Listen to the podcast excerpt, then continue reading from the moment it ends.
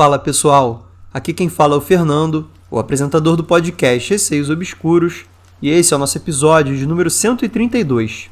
Atualmente, nós temos opções para vocês continuarem ouvindo os episódios, que é o apoia.se barra Receios Obscuros Podcast. Lá tem 21 novos episódios extras para vocês ouvirem, caso vocês assinem.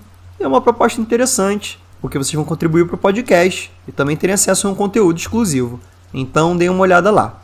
Quem quiser enviar os seus relatos, e-mail é receiosobscuros.gmail.com ou pode enviar por direct no Instagram, receiosobscuros.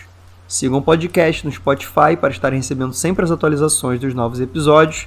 Inclusive, deem 5 estrelas para o podcast no Spotify, isso ajuda bastante. E entrem no grupo do Telegram. É só de estar na busca Receios Obscuros. Vamos para o episódio.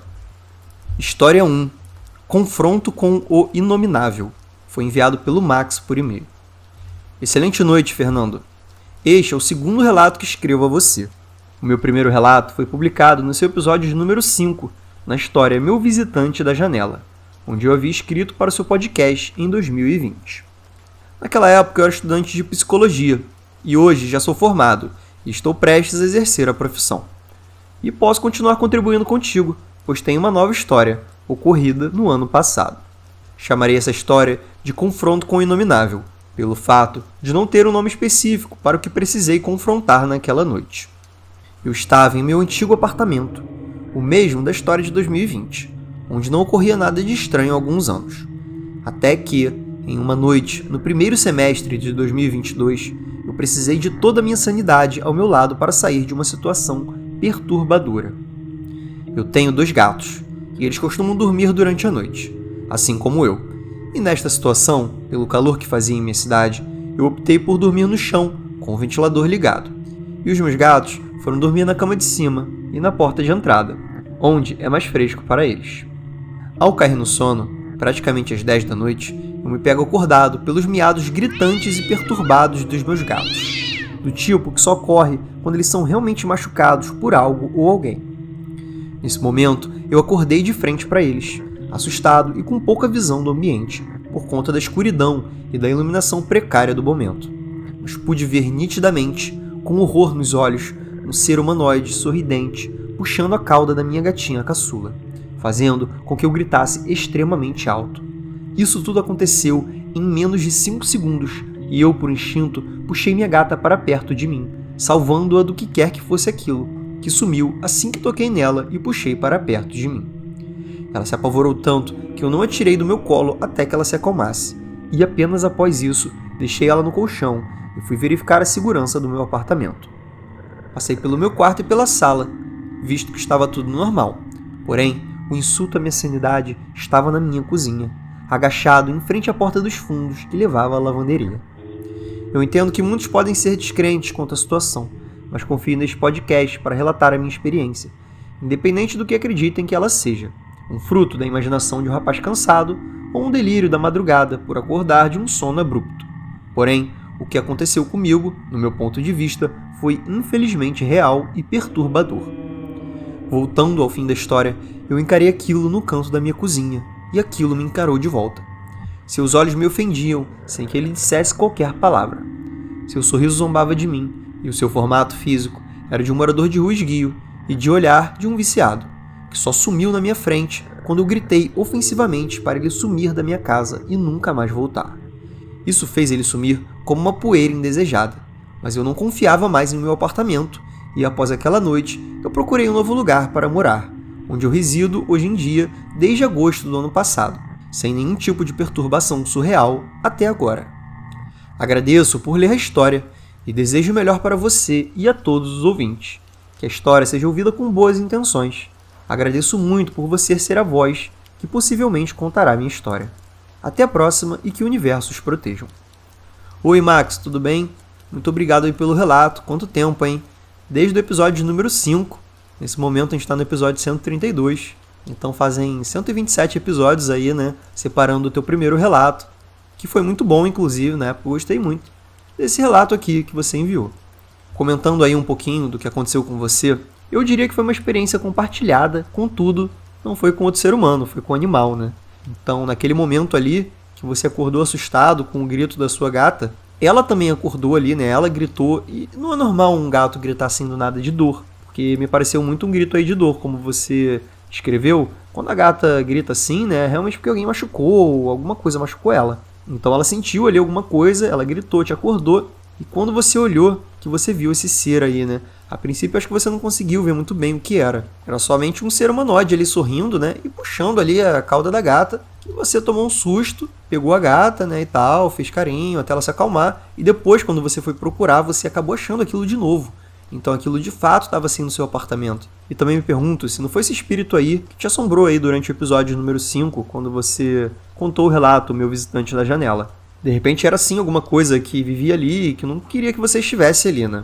Felizmente você conseguiu sair do apartamento, né? E ficou bem aí no lugar novo onde você mora, nada mais aconteceu. Foi muito bom receber um relato novamente seu, Max. Espero que você envie mais relatos aí, caso aconteça alguma coisa contigo. E agora vamos para a história de número 2. Foram dois relatos enviados pela Gabriela por e-mail. Oi, Fernando. Estou maratonando o podcast e resolvi enviar os meus relatos. Me chamo Gabriela eu e algumas pessoas da minha família sempre vimos muitas coisas. Tento buscar uma explicação lógica para esses acontecimentos, mas na maioria das vezes não encontro.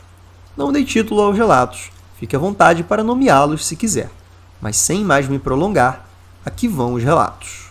Relato 1 A Presença Eu sempre frequentei muito a casa da minha avó. Passava as férias lá com ela e o meu avô, até que em 2015 ele faleceu. Depois disso, passei a ir lá com mais frequência, afinal ela estava sozinha e precisava de apoio. Para contextualizar, a casa da minha avó, na época, tinha três quartos, uma cozinha bem grande, que também utilizamos como sala e o banheiro. Em um desses quartos sempre senti algo ruim. Não gostava nem de passar perto dele quando era criança. Então, nesse período, depois da morte do meu avô, eu dormia com a minha avó. Ela costumava dormir com a porta aberta, mas eu não ligava muito, porque, como eu estava com ela, eu tinha uma sensação de segurança. Até que em uma noite eu simplesmente não conseguia dormir. Virava de um lado para o outro e o sono não vinha. Em algum momento da madrugada, eu comecei a ouvir barulhos pela casa. Pensei ser algo normal, até que aquilo veio para o quarto. Eu ouvi alguém mexendo em algumas sacolas de roupas, roupas que eram do meu avô, e estávamos tirando do armário para doar. Nesse momento, já estava aterrorizada, pois éramos só eu e minha avó na casa, não tinha como ter mais alguém no quarto. Me encolhi na cama e rezei para que tudo aquilo acabasse logo, mas pelo contrário, senti a presença se aproximando, cada vez mais, até que senti tocando nas minhas costas. Minha única reação foi gritar. Minha avó acordou no susto, perguntando o que tinha acontecido. Acendi a luz e contei tudo. Então, ela me disse para orar. Ainda demorei a dormir depois disso, mas pelo menos, por algum tempo, coisas assim não aconteceram. Relato 2 Fresta da Porta. Isso aconteceu recentemente, dia 8 de março. Saí do trabalho às 6 horas da tarde e, como moro um pouco distante, chego por volta das 7h40. Esse horário minha avó está na igreja, então fico sozinho em casa. Como de costume, cheguei e fui direto para o banho. Depois fui para o meu quarto. Não mencionei, mas comecei a morar com a minha avó em 2020. E por ironia, aquele quarto que mencionei no primeiro relato se tornou o meu. Eu sempre me senti observada lá mas acabei me acostumando. Voltando ao relato, fui para o meu quarto e fiquei deitado assistindo alguns vídeos no TikTok, até que ouvi alguém falando alguma coisa. Quando olhei para a fresta da porta, eu vi a sombra de alguém, que ficou por um momento e depois saiu andando em direção à sala. Como eu estava de fone, acabei não entendendo e pensei que fosse a minha avó que tinha chegado. Então levantei e saí do quarto para falar com ela. Procurei na casa toda e não tinha ninguém. Não pensei em mais nada. Voltei para o meu quarto e fiquei lá até a minha avó chegar. Eu não mencionei, mas em 2017 a minha avó reformou a casa e um dos quartos se tornou a cozinha, e a cozinha ficou sendo só a sala. Então, o único quarto que restou foi o que eu mencionei no primeiro relato. Os que contei aqui foram mais tranquilos. Tenho diversos outros relatos e de outras pessoas da minha família. Contarei eles futuramente. Boa sorte com o podcast. Estou vindo todos os dias, aguardando ansiosa por mais episódios. Gabriela, muito obrigado pelos dois relatos enviados. Fico muito feliz que você esteja gostando do podcast e aguardando ansiosa aí por mais episódios. E comentando sobre o relato 1, quando você citou aí a morte do seu avô, eu até pensei que por no relato 1 esse espírito estar mexendo aí em uma sacola de roupas do seu avô talvez não fosse ele, né? Porque às vezes acontece ali da pessoa ainda não ter feito a passagem, estar muito presa ao nosso plano, né? E acabar às vezes nem percebendo assim que morreu e ficar ali presa ao lugar onde ela viveu a vida toda, mas mexendo nas roupas, então eu associei um pouco a isso. Mas eu reparei também que você citou uma presença que existia aí na casa e que você tinha muito medo, principalmente no que diz respeito ao quarto que você morou aí no relato 2. Então, assim, tem chance também de não ter sido nada a ver com seu avô e ser ali sim uma entidade que você sentia medo, né? Porque se fosse seu avô, talvez você sentisse assim um certo carinho e tudo mais, você não sentisse esse medo todo. Então, talvez possa sim ser algum espírito aí que não tenha boas intenções e que esteja aí na sua casa e perturbando aí, né? Você acabou ouvindo aí essa coisa de mexer na sacola e alguma coisa te tocando, né? Que você tomou um grande susto. E no relato 2, foi mais recente, né? Não sabemos se foi o mesmo espírito aí que apareceu no relato 1, um, mas, mas você viu ali alguma coisa ali na fresta da porta, falando contigo e depois indo embora. Quando você procurou, não era ninguém, né? Sua avó não estava em casa ainda, e aí você ficou com bastante medo. Gostei bastante aí dos seus dois relatos. Inclusive, queria pedir, se você tiver mais, pode enviar pra gente, tá bom, Gabriel? Eu vou gostar muito de ler eles aqui. Sempre que você tiver algum relato, pode mandar. Agora, a gente vai para a história de número 3. Foram dois relatos enviados pelo Plínio por e-mail. Olá, tenho alguns relatos bem curtos que vivenciei. Devo dizer que sou bastante cético sobre tudo, mas esses casos me fazem duvidar às vezes porque eu vi com os meus próprios olhos. Relato 1 Silhueta Bom, o primeiro relato é talvez sobre Shadow People.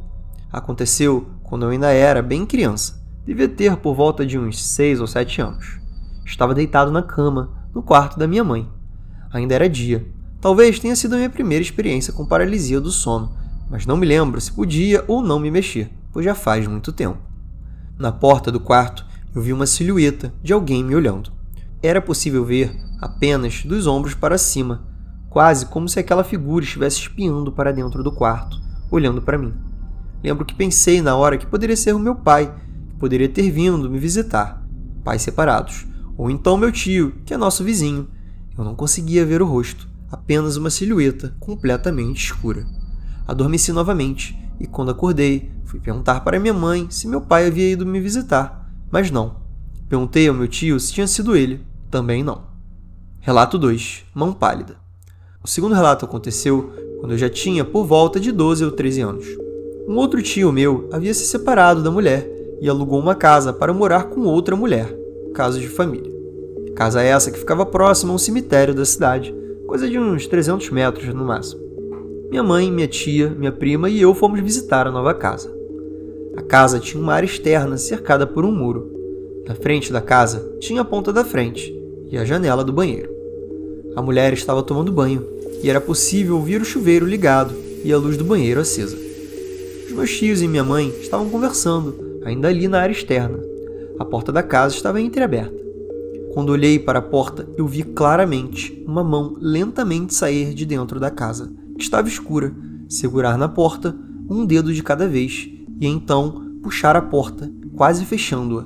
Então voltar para dentro da casa. A mão era bastante pálida e com umas unhas compridas. Logo pensei que pudesse ser a mulher e avisei o meu tio. Acho que fulano saiu do banho, porque alguém encostou a porta. O meu tio respondeu: Acho que não, o chuveiro ainda está ligado. E realmente estava. Quando a mulher saiu do banho, eu perguntei se ela havia fechado a porta, e a resposta foi não. Eu tenho certeza que vi aquela mão.